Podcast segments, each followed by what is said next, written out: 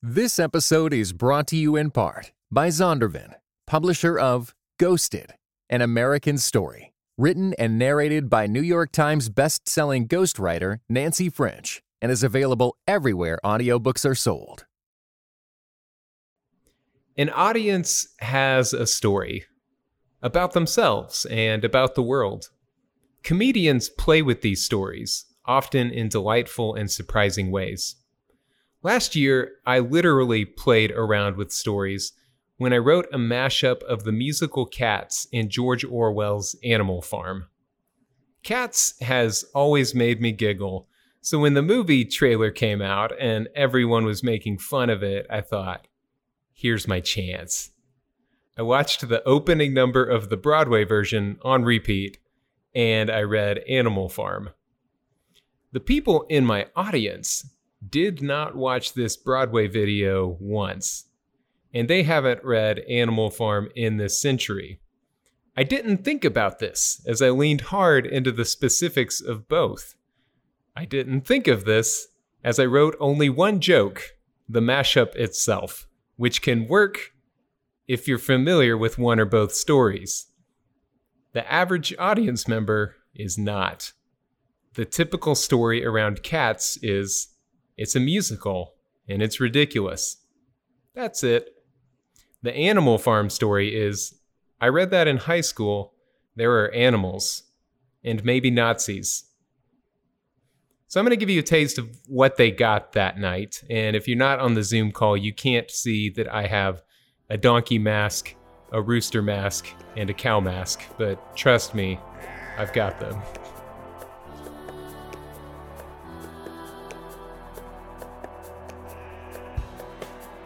Have you ever carried the farmer's plow? Have you woken the sun with a cockle doodle doo? Have you ever been milked by the farmer's hand? When none of the milk is ever for you. Animals work on the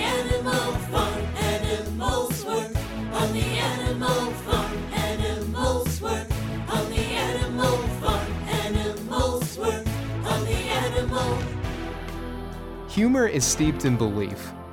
How we see the world shapes our jokes, and jokes shape how we see the world. I'm Ben Fort, and I've spent years creating comedy and practicing the Christian faith. These two worlds have different languages, and this mini series is a place where they can talk.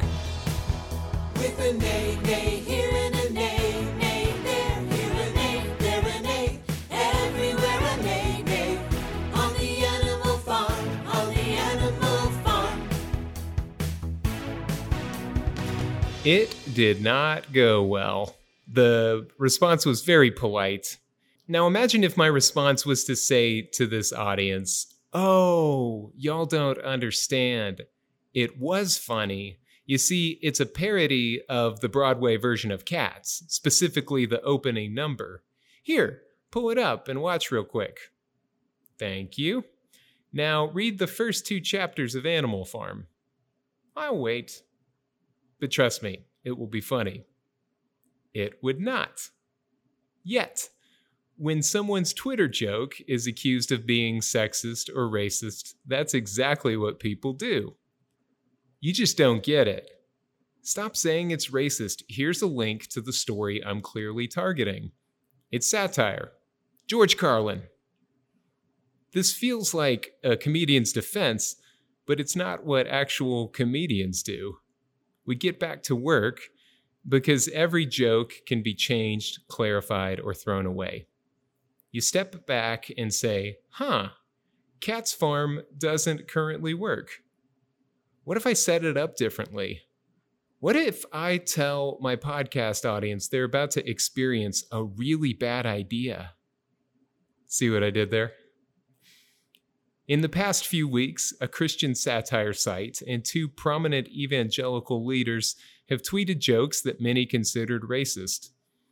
All of them doubled down on intent, sharing links to the intended target and reiterating their lack of intent to harm or offend. When you share something with an audience, you can't take it back. Audiences don't care about intent, you're only graded on this performance. Which is why comedy has the writer's room, an audience before the audience. It's a generous place where your intent matters, where people assume you're funny and talented even when this draft is not. And it's a gracious place where you're accepted after failure. Sometimes this takes the form of a literal writer's room, and with Cat's Farm, it looked like singing to my wife while wearing a cow mask. With her love of Broadway and graduate degree in literature, she was a wonderful audience before the audience. She provided background vocals. And she was supportive when it didn't translate to a general audience. The writer's room is a place of life, but also a place of death. It's where ideas and jokes go to die, where the idea of jokes go to die. Humor is funniest before you write it, then you share it and your joke isn't clear. Or it's clear and just not funny, or you think you're targeting one thing and it comes across as another thing. The writer's room is a place of responsibility. It doesn't exist for itself, but for the audience. Your room helps you move past your intent, figure out what needs to be clarified, changed, or thrown out, to help you say what you're trying to say and stop saying what you're not trying to say. But even with a supportive room, bombing is painful. You don't make jokes to not get laughs. It's even harder when people say your joke is offensive. You failed on two fronts. Your intent failed on two fronts your intent to be funny and your intent to not be hurtful. A writer's room only takes care of the comedy side. We also need confession. Like a writer's room, confession can take different forms. In different Christian circles, it can be a literal confession booth, a small group you meet with weekly, or a conversation with a trusted friend. And even when it's not a booth, confession is a place you enter into. It's a place of acceptance, a forgiving place where you won't be loved less, where you're more than just your latest failure, even when it's the same failure over and over again. It's also a place of responsibility for your side of things. Confession doesn't exist for its own sake. It's not enough to tell someone I hurt my friend. I then need to go apologize to my friend and try to repair the harm I've done. And like a writer's room, others can help you workshop your apology and figure out what needs to be changed, clarified, and thrown out. What's your responsibility and what's not? When I first realized something was wrong, I didn't tell anybody. I was rereading some old sketch material and came across a scene I had written in 2011. I smiled. It was one of the hits of the show. It was a funny situation, a silly what if. It was about a Sesame Street type children's show that was filming a segment with a celebrity guest, a fictional rapper known for his violent, anarchic lyrics. One of the show's puppeteers is frightened of this rapper, but eventually, through a children's show ish lesson, the two become friends. As I reread it, I got uncomfortable. Some of the rapper's dialogue was cartoonish and stereotypical. I smoothed over some of the language, made it more acceptable, then set it aside and forgot about it. A couple years later, the scene came up in conversation. I told my wife I didn't think I could stage it again. I was surprised to hear myself say this because I had fixed it. But I knew something was off besides the dialogue. I said something about how it wouldn't play with an audience today. She agreed. I set it aside and forgot about it. Earlier this year, I saw an online graphic with examples of acceptable racism. As a comedian, the word jokes popped out like it was in 3D. And my sketch, the one I had fixed, the one that wouldn't play, jumped into my head. I finally Googled rap stereotypes. An audience has a story, and comedians play with these stories. By writing a violent gangster rap character, I was reinforcing stereotypes and playing into racist stories. Our culture has an anti rap bias with the perception that it's full of violent, immoral lyrics that shape its listeners into violent, immoral people. Researchers have shown the same song lyrics to different test groups, telling some participants it was rap and others it was country. The country lyrics were more positively received. Other studies have shown a link between anti rap attitudes and anti black attitudes. One of these studies says rap music, especially gangsta rap, overtly portrays images of some of the most potent and negative stereotypes of black men, namely violent, sexually exploitative, and driven to crime as a means to get ahead. Therefore, it is easy to embed what were originally stereotypes against the larger black community into the subtype of the gangsta rapper. So it doesn't matter that this character was played on stage by an Asian American actor. He was still a stereotype. And with his gun and dialogue and violent lyrics, a pure one, it got laughs. At first glance, the scene appears to subvert assumptions. He's shown to be more than a violent rapper, a thoughtful family man with high emotional intelligence. But I played those aspects as a surprising joke, implying that someone like this wouldn't be thoughtful or sensitive. Another joke of the scene is fear. When he raps violent lyrics, the white puppeteer is scared, and the white director is not but it wasn't framed as the calm being reasonable and the fear being irrational. The director's calm was played as a comic surprise. Comedy highlights what's off about the world. I told my audience that this stand in for black stereotypes was off. Because of the stories I played into and how I structured the scene to get laughs, this scene was racist. Confession is an outward inward journey it usually starts with something external, like audiences are different now, more sensitive to these kind of things, then moves inward. This dialogue is problematic. The structure is problematic. This scene mines racist stories for laughs. This scene is racist and harmful. I wrote a harmful, racist scene. I can be racist. It took a decade for me to get to that last part because it contradicts stories I believe about myself. That I don't make racist jokes, and that racist humor is something horrible people do intentionally. But what if I've done it? What if I've benefited from it? When our actions contradict our stories, we have choices. I can double down on the story, insist that this scene is not racist, I can try and sweep it up, not tell anyone, and make sure I never do it again. I can scroll on my phone and try to forget about the dissonance.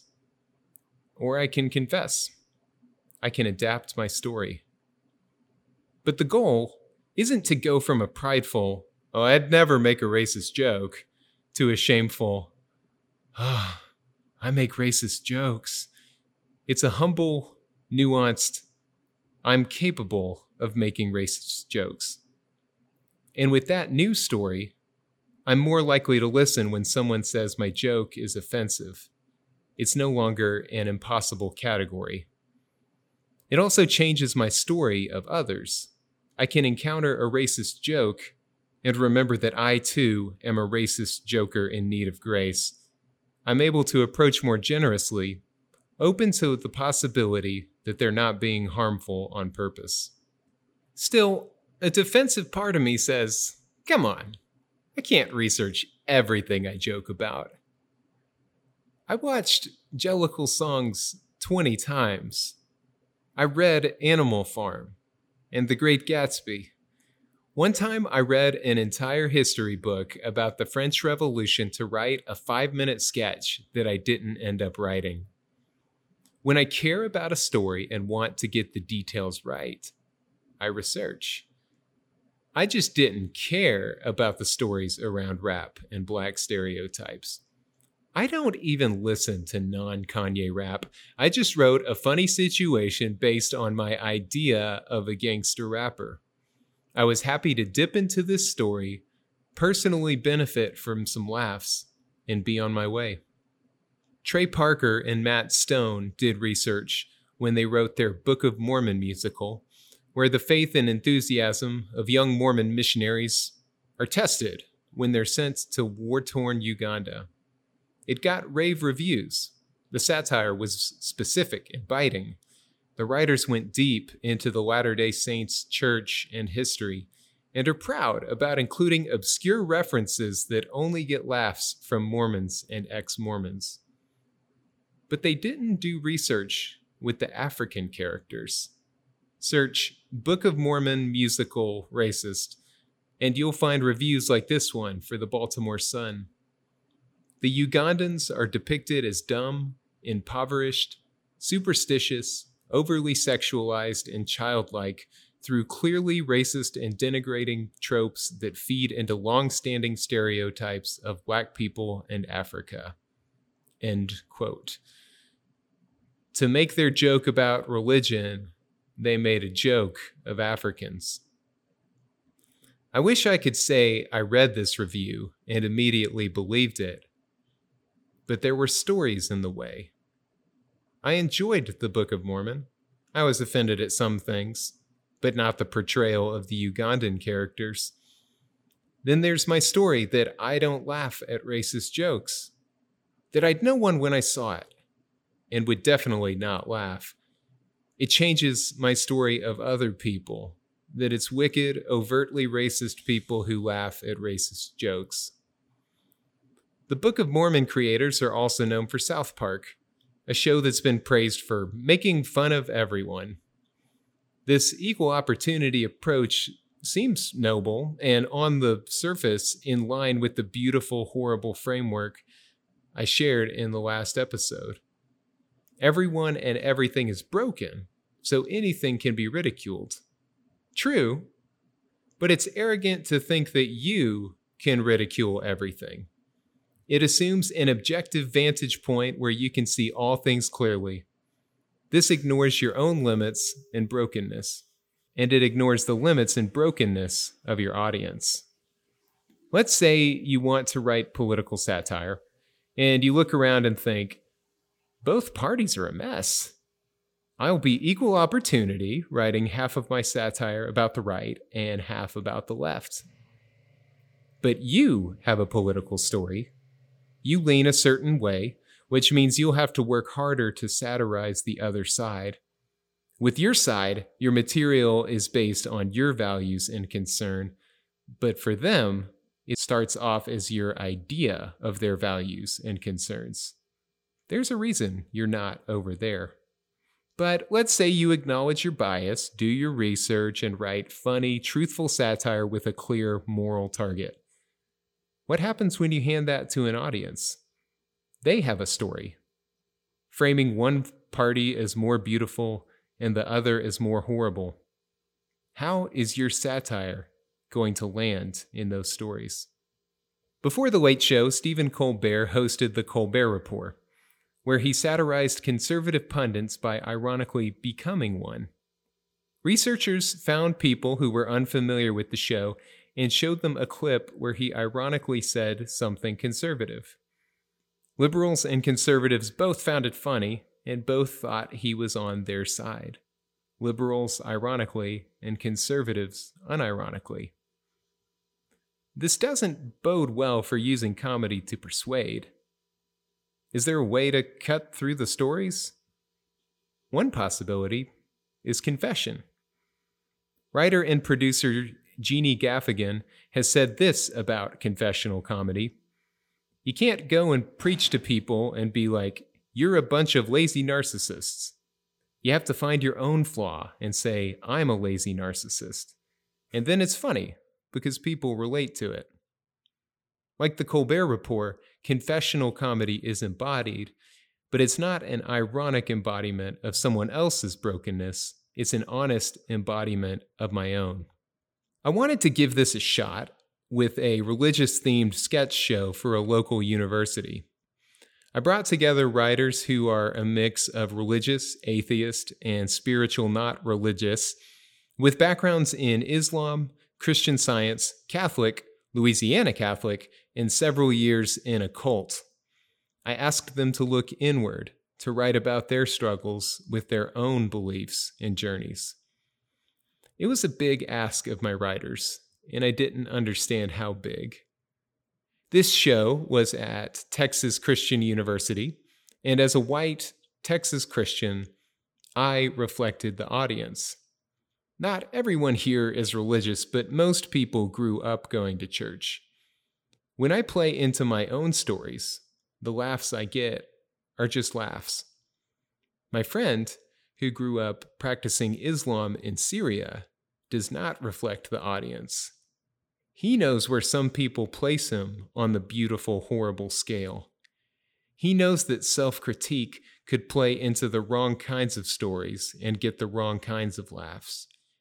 As he wrote, he had to run an equation on every idea and angle to weigh whether or not it was worth it. As he struggled to find an angle, I thought he was being timid, unwilling to dig deep. Because I was struggling to find an angle. To dig deep and be confessional about your beliefs is hard.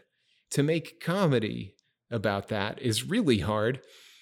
Comedy isn't easy. To rewrite and write, to feel good about something in the writer's room and still fail on stage. I went to Chicago with dreams of being a professional comedy writer, and I didn't get that. I didn't personally benefit from my time at Second City. That's what makes privilege so hard to understand and accept. Life is hard. Comedy is hard. And I don't have to run the equations to think about what an audience will do with a joke or someone like me. And I have the freedom of drawing on all my experiences. Because when there's only one Syrian in your comedy community, you can't stage a scene with two Syrians. I can write scenes about my family and what it's like back home, but if he wants to write about those things, the best case scenario is that he shares it with the writer's room we enjoy it and set it aside. There's also a chance that we don't get it because it's an unfamiliar story, that we'd make it a humor issue and say it wasn't funny. But we'd be more supportive than that. We'd say, Oh, yeah, yeah, yeah, I like it. Good job. Hey, thanks for bringing that in, man. This is also an equation. And sometimes it's easier to leave those scripts, those ideas, that part of yourself at home. In an earlier episode, I shared Andy Crouch's idea of cultivation from his book, Culture Making. He compares cultivating to gardening, saying, A gardener looks carefully at the landscape, the existing plants, both flowers and weeds, the way the sun falls on the land. The gardener tends what has gone before making the most of what is beautiful and weeding out what is distracting or useless. This gardening is the work of confession in the writer's room. It's also the work of comedy itself. Our jokes, our souls, the career field we're in all have their own weeds, and they have interconnected weeds. My racist sketch wasn't an isolated weed. It's not just this joke, but a category of joking that needs to be rooted out. It revealed weeds in myself and my stories. It revealed weeds in the system I'm in. Not one of my collaborators or anyone who saw it told me that sketch was a weed. If they didn't see it as a weed, that's a weed. If they saw it and said nothing because they didn't think I'd be open to critique, that's a weed.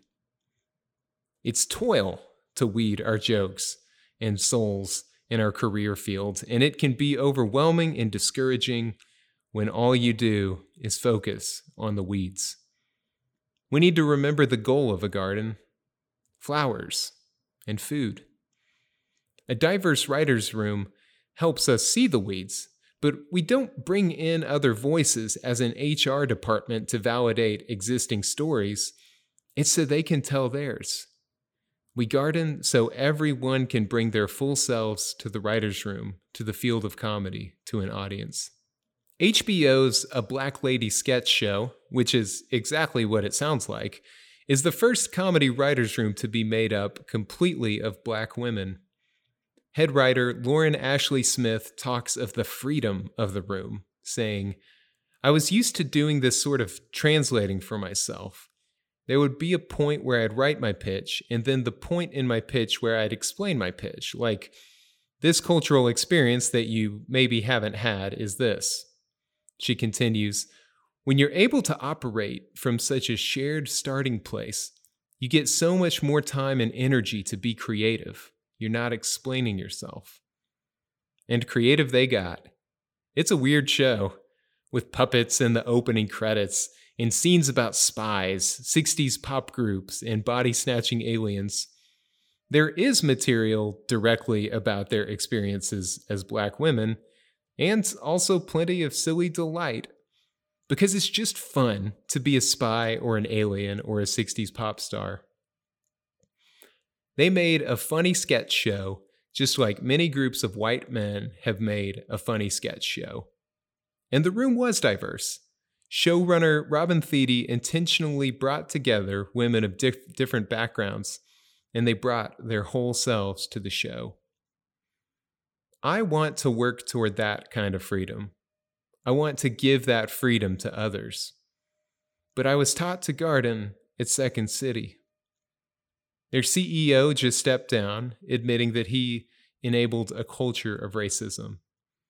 The interim director says they will look for weeds in every corner of their organization. Which means I have to examine my own garden, this garden that I paid for, this garden that I've passed along as a teacher that I've been paid for. In the last episode, I shared some ethical problems I saw as a student, but I didn't see these problems.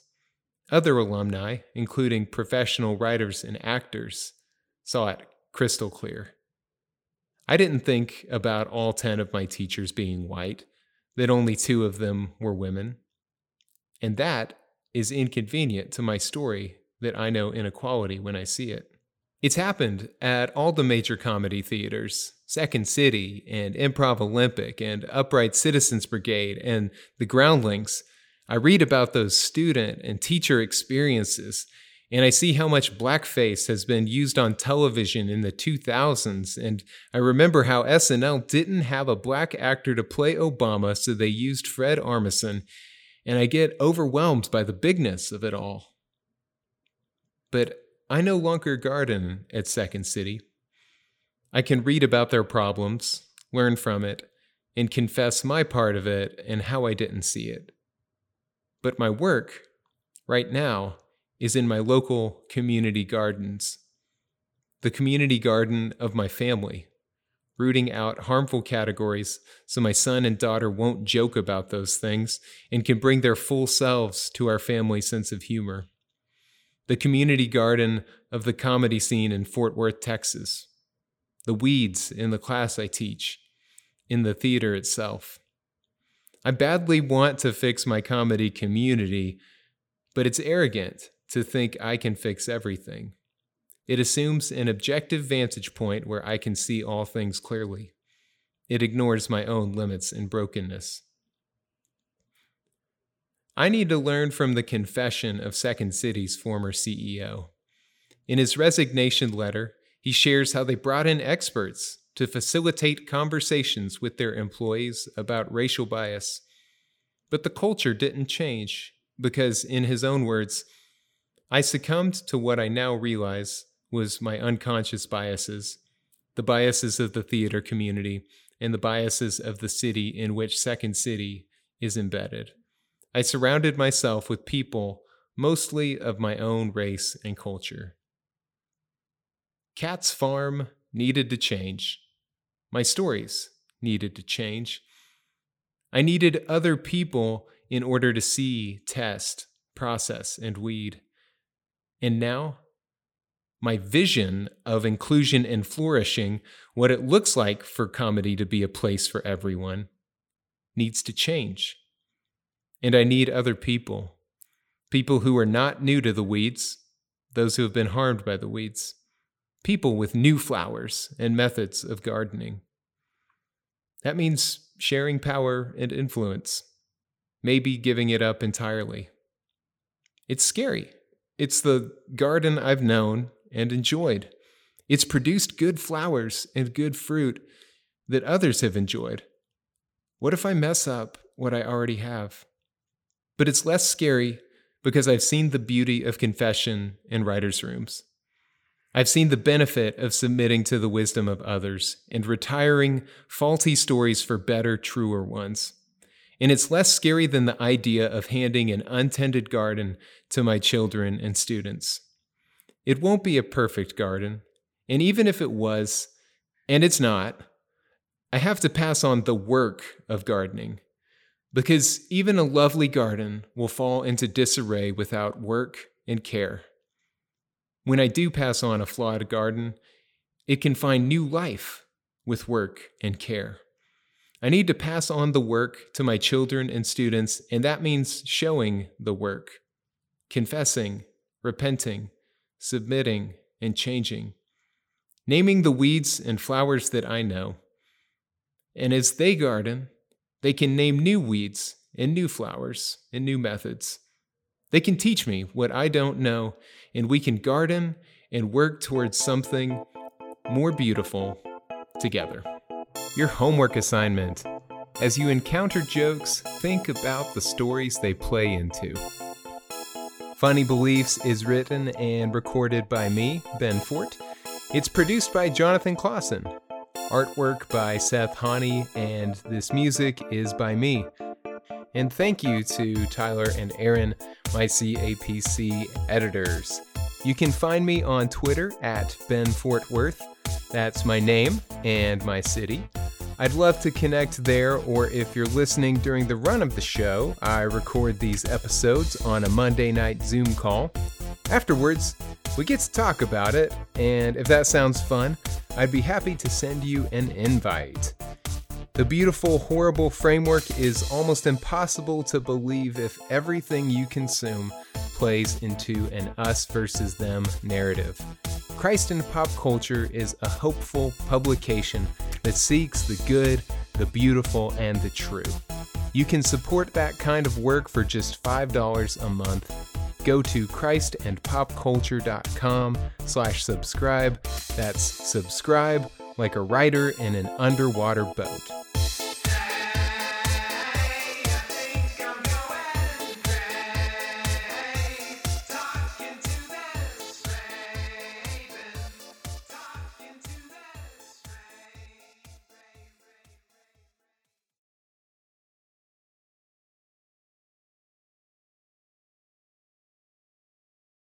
This episode was brought to you in part by the Table Podcast at Dallas Theological Seminary.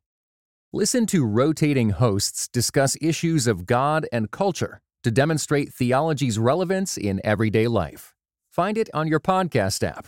For videos and more, visit dts.edu/podcast.